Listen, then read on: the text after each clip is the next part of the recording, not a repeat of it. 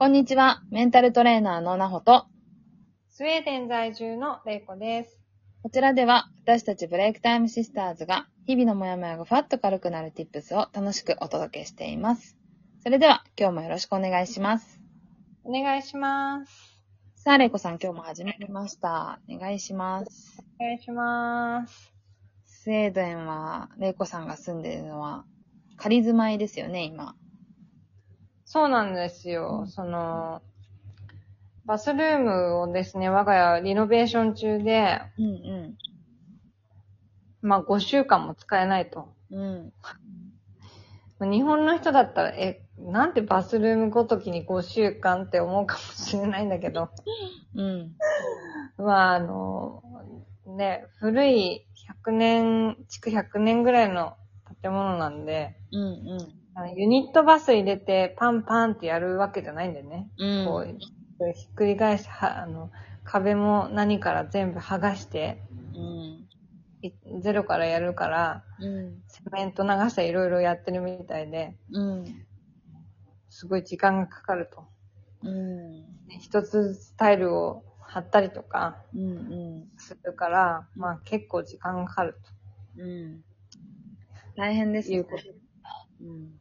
と。ねえ、なんか、でもその、あーすなんかこう、ふ古いものと一緒に暮らすっていうのは、うん古い建物とか、うん。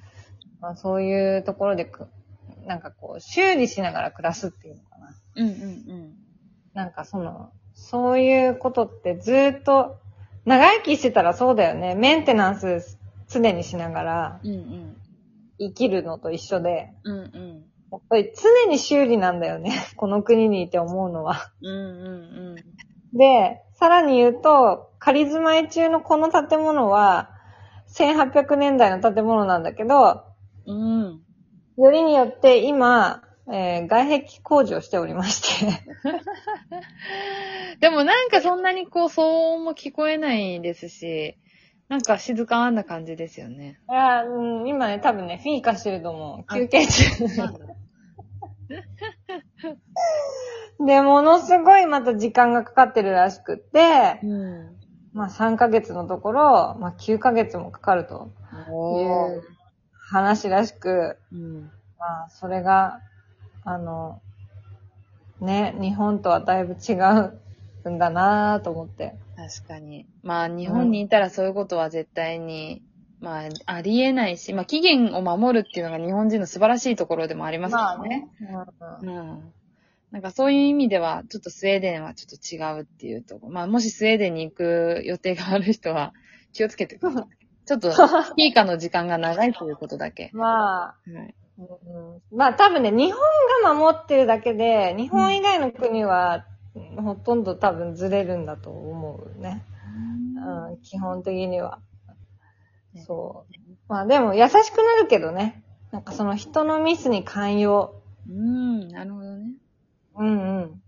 咎めない。うん。っていうのは、なんかこの、うーん、あるかな。なんか日本のは、やっぱりそそこにプレッシャーがかかっちゃうよね。うん。っていうのはあるもんね。そうですね。やんなきゃいけないの方に、まあ、寄っちゃうよ。ね。う。うんん。まあ、でも、まあ一長一短かな。なんか、うんいいとか悪いとかじゃなくても、しょうがないよね。もう待つしかないみたいな。確かに、確かに。というわけで、そういう違いを感じながらい過ごしてます。そうです。ここ最近、いろいろありますよね。ということで。はい。じゃあ今日のテーマは、今日は、人は急に考え方が変わることもあるというテーマでお話ししていきたいと思います。はい。はい。まあ、はいそうですね。急に変わることもありますよ。というか、急に変わるから、あの、現状維持でいいっていうことなんですよね。んうん。なんか、なんか、う、うんん。自分が、まあ、玲子さんは特に、まあ今スウェーデンの話があったけど、ね、東京にずっと住んでて、うん。で、スウェーデンに行ったわけじゃないですか。うんで、ずっともう、一年前はね、もうやだやだって言ってたのが、なんとなく慣れてきてるじゃないですか。嫌だと思いながらもまあ去年慣れてるよね。うん。許容の範囲が増えたよね、ちょっとね。まあしょうがないかな、みたいな。うんなんかそういう変化ってあるじゃないですか。小さな変化って。うん。ある、ある。うん。ね、私もそうじゃないですか。田舎から東京に出てきて、東京ってすごいなって思って、東京で暮らしてて、何でもかんでもこうキラキラしてるみたいな東京の街だったのが、なんかそれが普通になってるし、今は。うん、そうだよね。うんそうだよね。そうそうそうそう。なんか別に何にも思わないっていうか。うん。うん。だから、最初は抵抗はあるし、不安だし、なんかこう怖いなって思うことでも、飛び込んでみれば、意外と大丈夫じゃん。とか、自分の考え方がコロッと変わったりとか、うん。することって日常で結構あるなと思って。そうだね。うん。あの、で、それが、なんていうの？そう、それで OK うん。か、なのかなっていう。じゃあ、例えばなんか、今まで A っていう意見で過ごしてきたのに、今は B っていう意見うん。になりました。うん。でね、例えばよくあるのが、うんそれによってちょっと人間関係とかがさ、うん。友達付き合いがちょっと変わってくるとかね。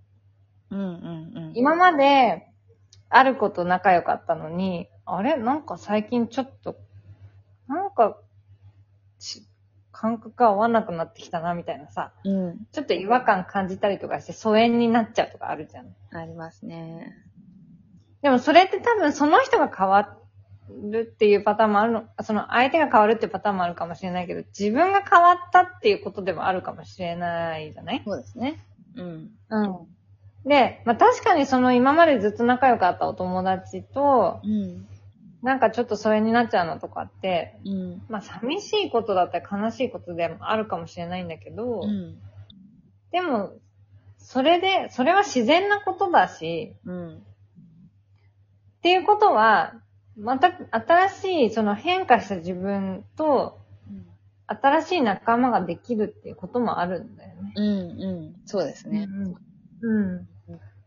だからその、まあ、なすがままで良いというか、うん。まあ、だ変化を受け入れるうんってことなんだなーって。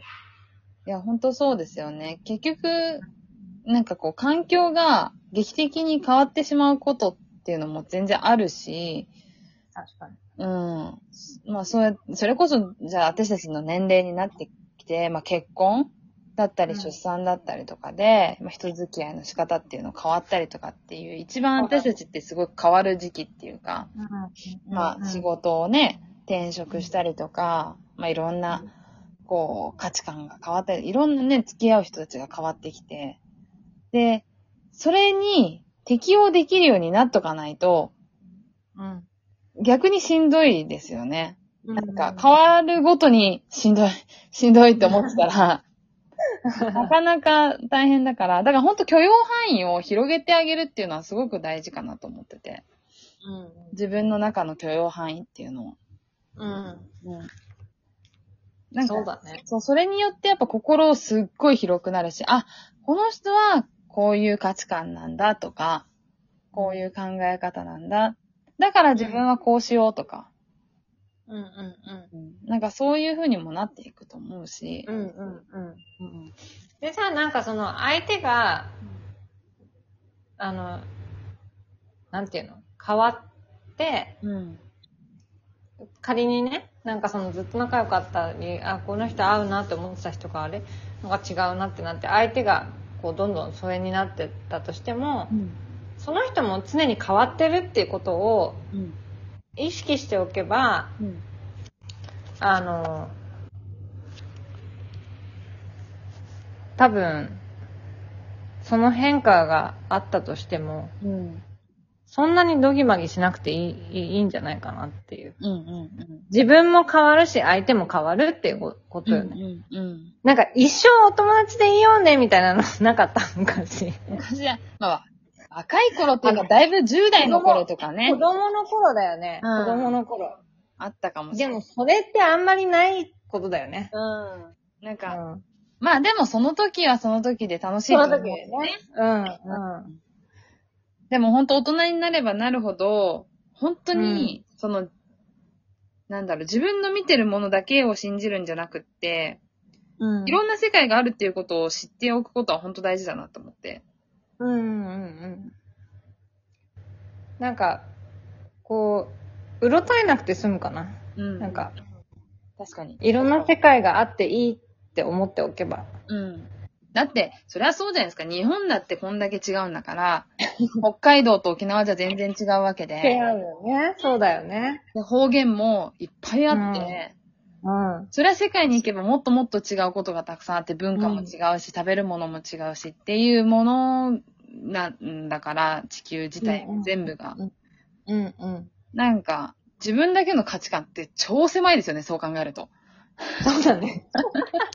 本当に。あの、みんなが普通さーっていう、あの、うんうん普通っていうのの狭さね。本当に超狭いよって思うの。ちょっと、逆にそれを知るのには良かったかも。私も今自分で喋っててすごい思った。あ、私も思った、今。ちっちっちゃいなって思った。ちゃいね、ほんとね。ね。本当に。うん。だから本当いろんなことを吸収するっていうのはすごい大事ですよね。そうだね。うん。あ皆さん、変化することを恐れずに、はい。あの、ウェルカムでいきましょう。ウェルカムで。ぜひ。ということで、今日はこの辺にしたいと思います。このトークを聞いていいなと思った方は、いいねやネギスタンプを押していただけると嬉しいです。ブレイクタイムシスターズにお悩みを相談したい方は、ぜひウェブサイトからお申し込みください。今日も聞いてくださりありがとうございました。ありがとうございました。